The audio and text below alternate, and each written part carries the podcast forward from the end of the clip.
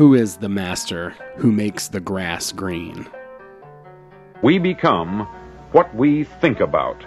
Now let me say that again. We become what we think about.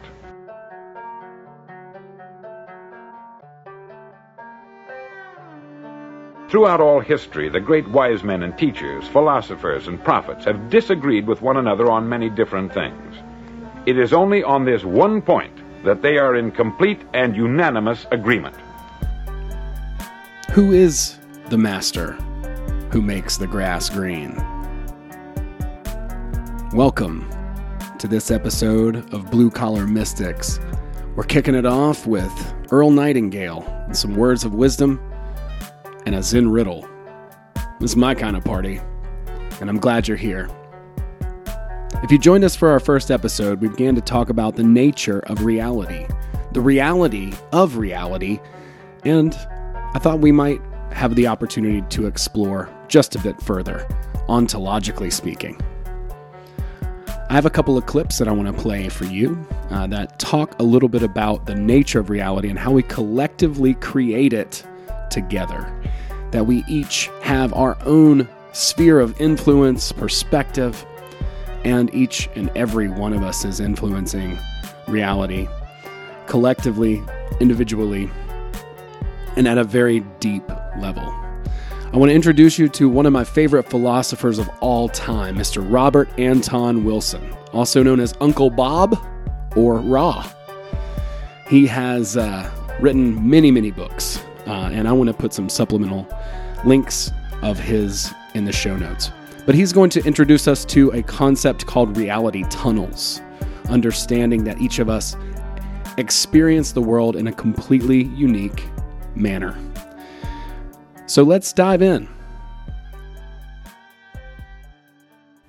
The idea of reality as a singular noun doesn't make any sense to me at all anymore. What model do you use? Everybody has their own neurological reality tunnel, which is why we misunderstand one another so often and why we misjudge one another so profoundly. Can you describe what a reality tunnel is? We receive, I think, more than a billion signals every minute from the environment. Most of them we're not even conscious of receiving. They affect our legs, our arms, our eyes, our ears, our nose. Our chest. All this information is pouring in, and the nervous system is making evaluations at different levels, working its way up. One of the classic models is that we got three brains, the reptile brain, the mammal brain, and the human brain. If we try to be conscious of all the signals, we couldn't do it, because to be conscious of that many signals simultaneously means we only perceive chaos. We can't handle that much information and organize it rapidly. So we throw out all the information that seems unimportant, which means we also throw out all the information that seems threatening to our belief system or to our dogma or to our ideology. We throw out everything we think can be ignored safely so we concentrate on the things that seem important. And our brain constructs a model out of all the information coming up from the rest of the nervous system and we project the model outward and consider it reality. It's not reality, it's our reality tunnel. Everybody else in the same room is constructing a different reality tunnel. About 40 years now I've been teaching workshops and seminars, first on general semantics, then on neurolinguistic programming and various other things. But I have done this experiment hundreds of times where I get the whole audience to describe the hall outside the seminar room. I never have found a case yet in hundreds of experiments where two people describe the hall exactly the same. The differences are sometimes astonishing. We all perceive a different world because our brains are organizing it according to patterns the brain has created to organize. And those patterns seem to be created, at this date it appears they are created by our genetic programs, by our early imprints, by our subsequent conditioning, by our learning, and by whatever experiments we have done in reprogramming our nervous systems, which involve such things as yoga, psychotherapy, general semantics, neurolinguistic programming, brain tuning machines. Every time we reprogram our nervous system, our reality tunnel should change a little. If it doesn't, we haven't learned anything through that experiment and it was wasted time. If our reality tunnel changes a little, then we have to spend a lot of time in the next couple of years checking our new reality tunnel and see if we can communicate it well enough to others that we don't get locked up as raving maniacs. If we don't get locked up as raving maniacs, then you can consider your new reality tunnel possibly just as good as your old one and maybe more accurate in some ways. Traditionally been part of alchemy for a couple of thousand years, both east and west. The multiplication of the first matter really means changing your nervous system from inside, what John Lilly calls meta-programming. All right, this man was way ahead of his time. I know that was like a mouthful of mouthfuls and it was fast. But what he's talking about is something called the reticular activating system.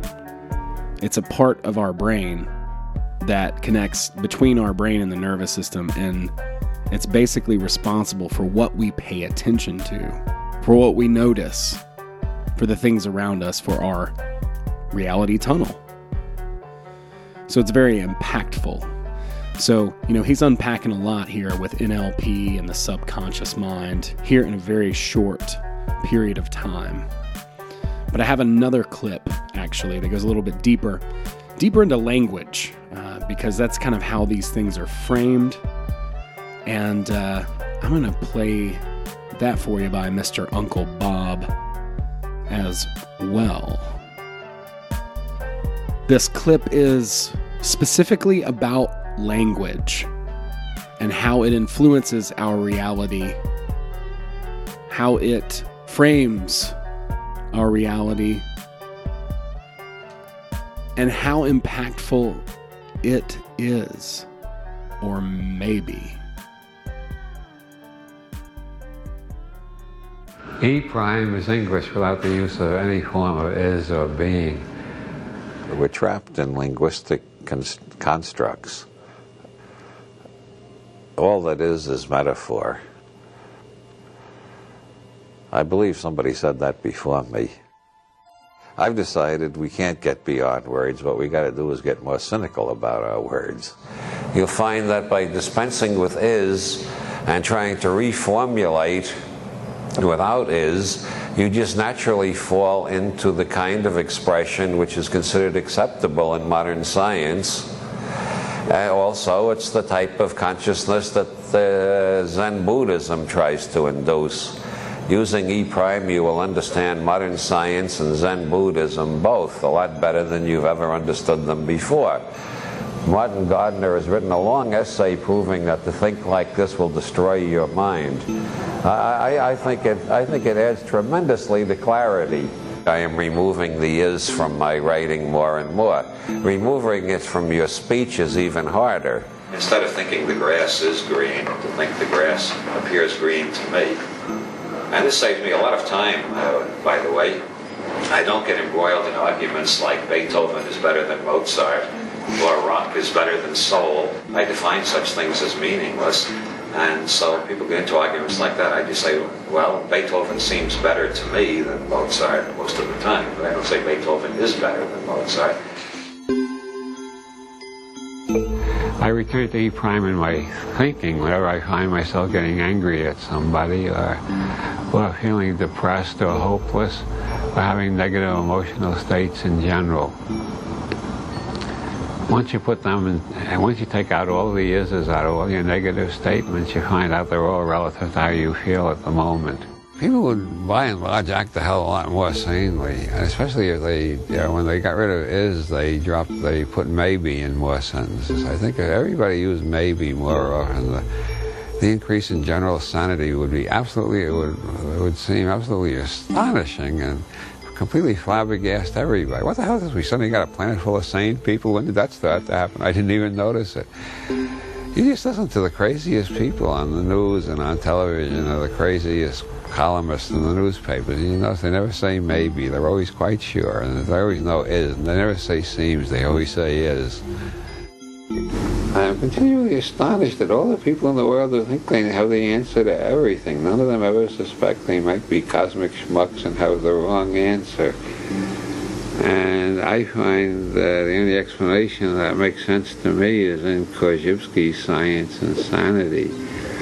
These people don't know how to use language properly. They're using language in an overly dogmatic way, which sets their brain into overly dogmatic modes So they think dogmatically, they perceive dogmatically, they even smell dogmatically, they hear dogmatically. They're, they're locked in a trap of fixed, fixed neurosemantic circuits in their brains. Whereas knowing I'm a cosmic schmuck, I always think of at least five alternatives. People start arguing about words, they're mostly arguing about whether the words that they apply to the objects they created out of the infinity of uh, possible objects that could be put together. They picked up a few of them, and they put words on them, and they quarrel about the words. And if, uh, these people get to the stage where they're willing to kill one another over the words, they should be put in a nice, quiet home in the country with kindly doctors and beautiful nurses and good sedatives. But generally, they end up in government mansions and start bombing one another. Or they lead religious crusades for the true faith and kill one another with swords or some such thing.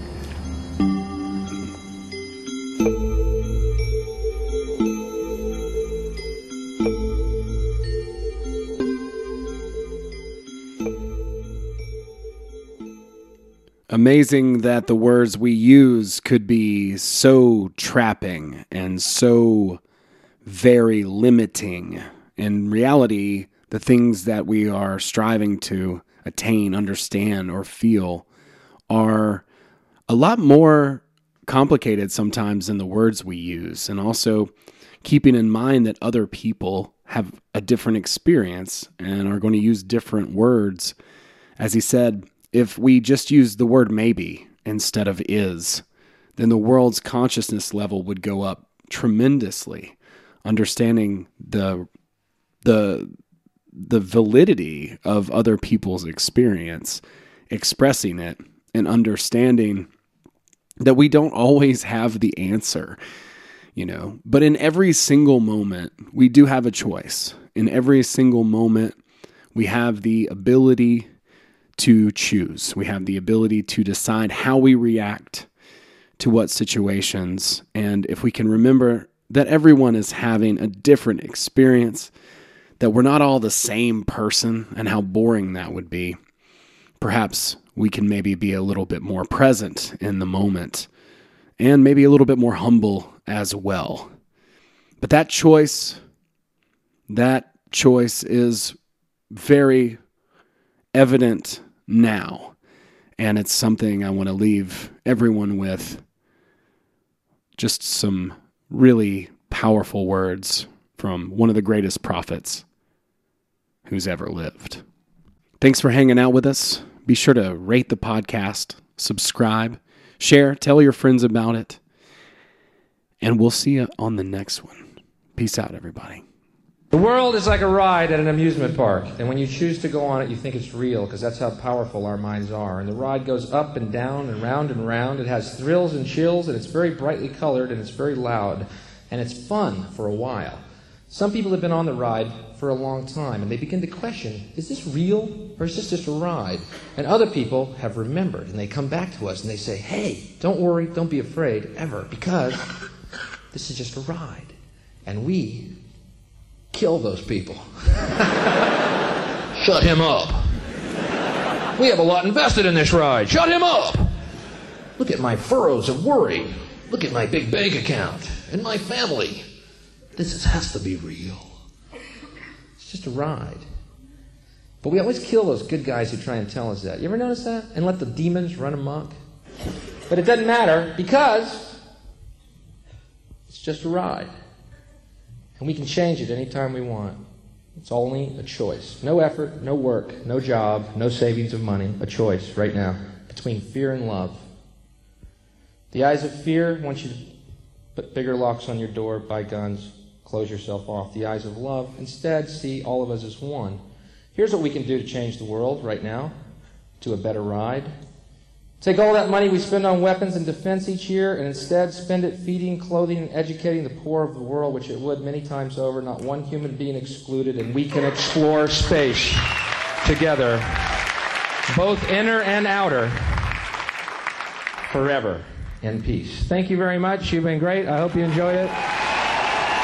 London, you're fantastic. Thank you. Thank you very much.